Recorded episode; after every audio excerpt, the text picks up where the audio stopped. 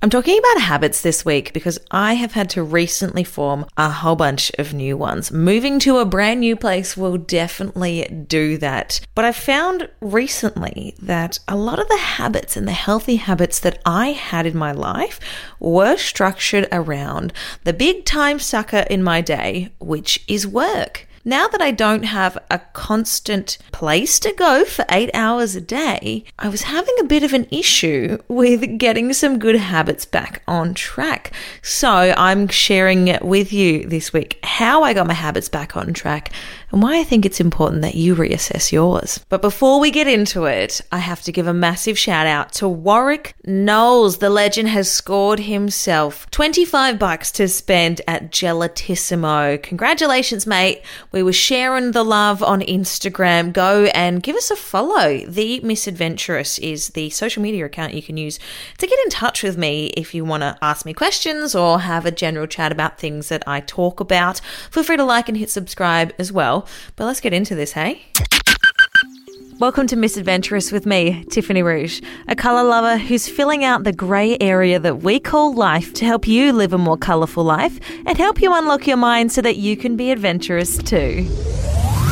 This week's episode marks two weeks of me starting my life here in New Zealand. Wow. At some point, it kind of feels like it's been a slow two weeks in the sense that what have I done? I haven't really done too much, but in other points, it's been a really super fast two weeks. Like, how have I been here two weeks already? What have I achieved in those weeks so far? Well, I've gone into work, had a few days of really good feedback, getting myself ready to start my gig as the weekend announcer on the edge. But also, I've been trying to start my life here, you know, making new friends, gone to a few different meetup groups, and I bought a car. Hooray. Yes, your girl is now mobile and it feels incredible. My gosh.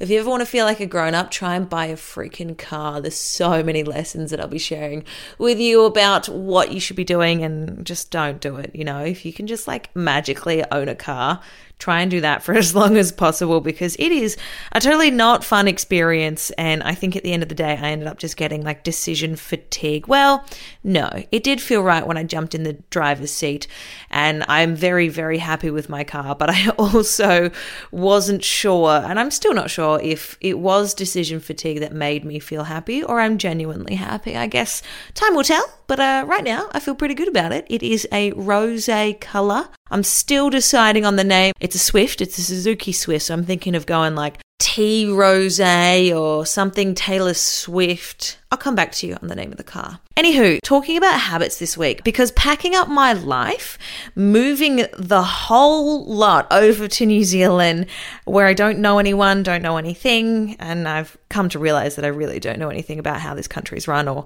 you know, the way the bank system works, the way the traffic signals, or like the fact that there are hardly any speed limit signs anywhere. So it's all quite new and different. And when you break things down, like it's been a big move and a really big change, but I'm trying to get some normality and some routine back in my life. I am a creature of habit. I absolutely thrive on being able to do things in a repetitive nature because I recognize that it's the small little actions to me that make up a really big change. So if I'm making positive little choices and I'm making them consistently every single day, that's a really big part of my message is if you do small positive steps towards your goals, soon enough it'll turn into a really big change. With all that in mind, I have been struggling quite a lot lately with a lot of the healthy habits that I had when I lived in Wollongong. My life was surrounded by, first of all, work and with that, I had a routine there and then because I had to be somewhere at a certain time of the day every single day or five days a week.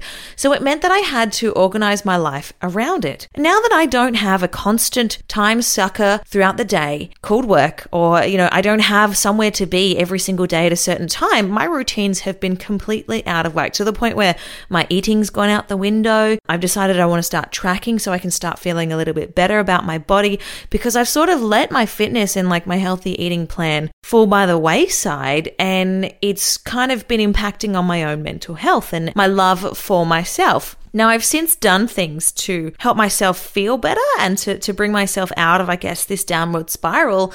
But I recognize that this positivity, this mindset, and the way I operate is I need good habits. I need routine and I need to be able to be feeling like I'm working on something because I need it to feel like it's bigger than my day and bigger than me. So, with all of that, you know, I've committed myself to walking 10,000 steps a day because I still feel really, really good when I do it. I love going for walks in the morning, my sunrise walks. If you follow me on Insta, Tiffany underscore rouge, you'll see a lot of sunrise pictures and videos and me just making comments about how freaking cold it is because it is bloody cold here in New Zealand, especially when you're getting up to watch the sunrise, but totally worth it but also really cold. Anyway, so I've made the commitment to set my alarm at seven o'clock. The sun rises around about seven thirty, so I get up, rug the hell up. I think I wore like four layers today when I went on my walk, and then I go and walk around this basin, this lake, and it is freaking gorgeous. It is such a beautiful thing to wake up to. And it has honestly been the thing that gets me out of bed these days because without having a purpose, i.e., having work to go to in the morning, what do you get out of bed for? That was one thing I was asking myself. And in the first few days, like I would be at home and I would, you know, roll out of bed at 11 because I didn't have anywhere to be and it felt great. But now that I want to get back into a bit of a routine and start getting on with my goals in my life, I know I need that little push to get out of bed and getting out of bed to see the sunrise and go for a walk. I've timed it, it's about 45 minutes, 5,000 steps, and I've actually gone one step higher and joined a gym that is a stop on that basin. So I recognize that I need to feel healthy and fit, and walking 10,000 steps is great, but also not going to help me achieve my fitness goals. So you go join a gym, putting again a little bit more stability into my life so that I can feel better about the way I look and have those happy endorphins that exercising gives you. And honestly, I've been to the gym twice this week.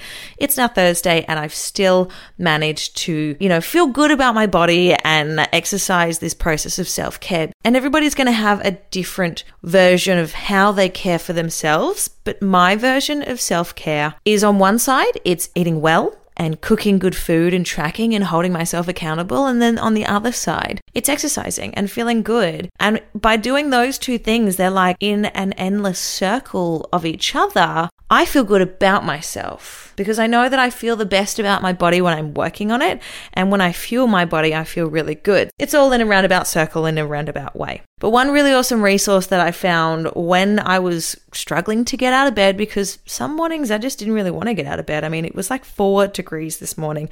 When I hopped out of bed, and yes, I did hop out of bed and put on my warm clothes and walked around the lake. I've started listening to audiobooks and um, I've got an Audible account. It actually really helps me. And I, I'm at that point now where I probably should be starting to tackle my money situation, but I will do that later because right now it's all about establishing and forming the habits and making sure I commit myself to doing them every single day so that I can be making those small little steps that make up the really big change in the long run. But it'll all kind of snowball, and I know that. But one thing that I have found myself doing is giving myself a little little reward while I walk around the harbour. Because, okay, it can be a little bit lonely, but I have started listening to audiobooks and I subscribe to Audible and they have a really awesome thing where they have like lots of free podcasts and everything on there. And I've been listening to one called In the Habit. It's so convenient and so relative to my week and the way I've been really feeling. And it's really an introduction to changing our behavior. It's by Ash Ranpura and Alice Fraser. If you get a chance to, and if you can listen to it for free, go and do it because it has been one of the motivators for me to actually get out of bed by waking up and not feeling like I'm doing any good with my habits, but actually going and listening to other people talk about habits. It's really helped me change my inability to create habits. It makes me feel a lot better about doing it. There's something to be said about what you feed your mind with is what you focus on, and what you focus on, you become, and you attract more of in your life. So if I'm feeding my mind with the ability and, and conversations around how to shape your habits and how to start habits and how to make change last in your lifetime and how to, you know, build on from your habits. Of course, I'm going to focus on that and I'm going to attract more of that in my life. I think it's really important to be mindful in all different aspects of your life, but also be mindful with what you're filling your mind with.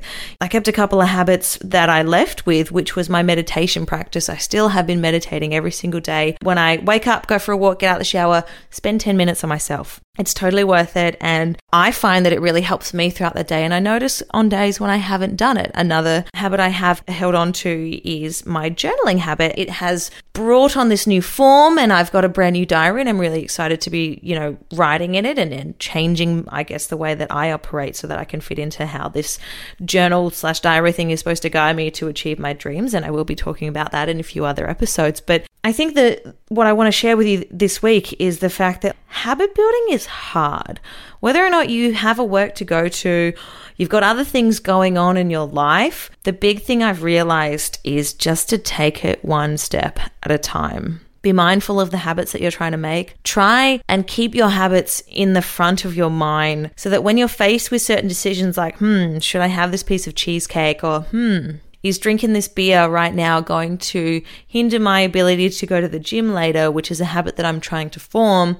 It's a case of like just making the small little steps and trying to make sure that your habits serve you. You know, habits are things that we do every day, whether we recognize them or not. Like it might even be worth sitting down and making a list of your habits. Take a habit inventory and suss out what habits you have in your life, whether or not they're good for you and whether or not you want to keep doing them. And if there are things that you don't want to keep doing, maybe fill them with new things like reading a book or finding a hobby or going for a walk around and, you know, trying to hit your 10,000 steps a day.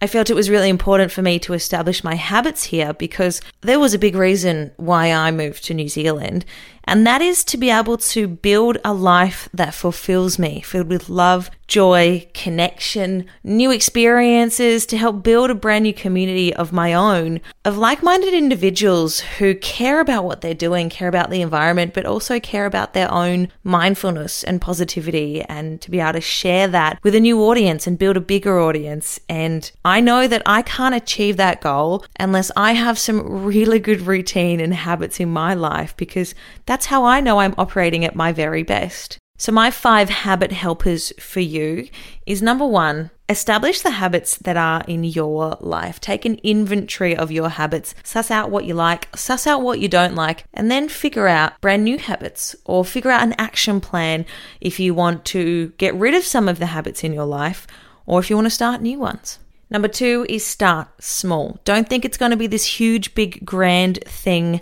to start off with. If you want to quit smoking, it might be worth reducing the amount of cigarettes that you smoke a day. If you're a pack a day smoker, maybe try and only smoke 20 cigarettes a day. Then once you get into a habit of only smoking 20 cigarettes a day, you can down it to 15. And because you've already established the small little habits, making those adjustments will seem a lot easier once you've already established the habit in your life. My third thing is try and make these habits fun or give yourself a little bit of a reward, either whilst you're doing the habit, like with me listening to an audiobook whilst I walk, whilst I'm trying to establish this habit, or afterwards, making sure that you really acknowledge the fact that you are putting in the time and the effort for your habit. My fourth thing is share it. Try and make your habits a social thing, or at least tell people that you're trying to start a new habit because nine times out of 10, people are going to be supporting of your want to quit smoking and they'll say, Hey, what is it that you need me to do? And if they don't ask that question, you can communicate with them, say, Hey,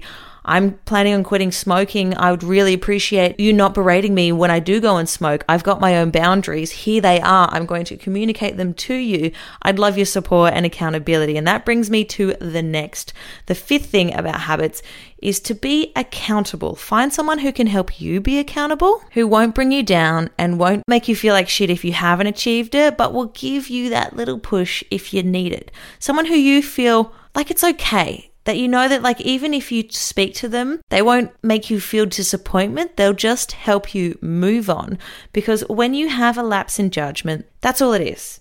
It's a lapse in judgment. You can move on from it. Continue to step up. Continue to try and meet your goals and your habits. And don't forget my bonus habit helper. If you are an Audible subscriber, try and find the In the Habit Introduction to Changing Our Behavior by Ash Ranpura and Alice Fraser podcast. It will help you immensely. Well, that's almost it from me here on Misadventurous. If you dig what you hear and want to keep up to date with every single episode of the Misadventurous podcast, hit subscribe however you're listening to this right now.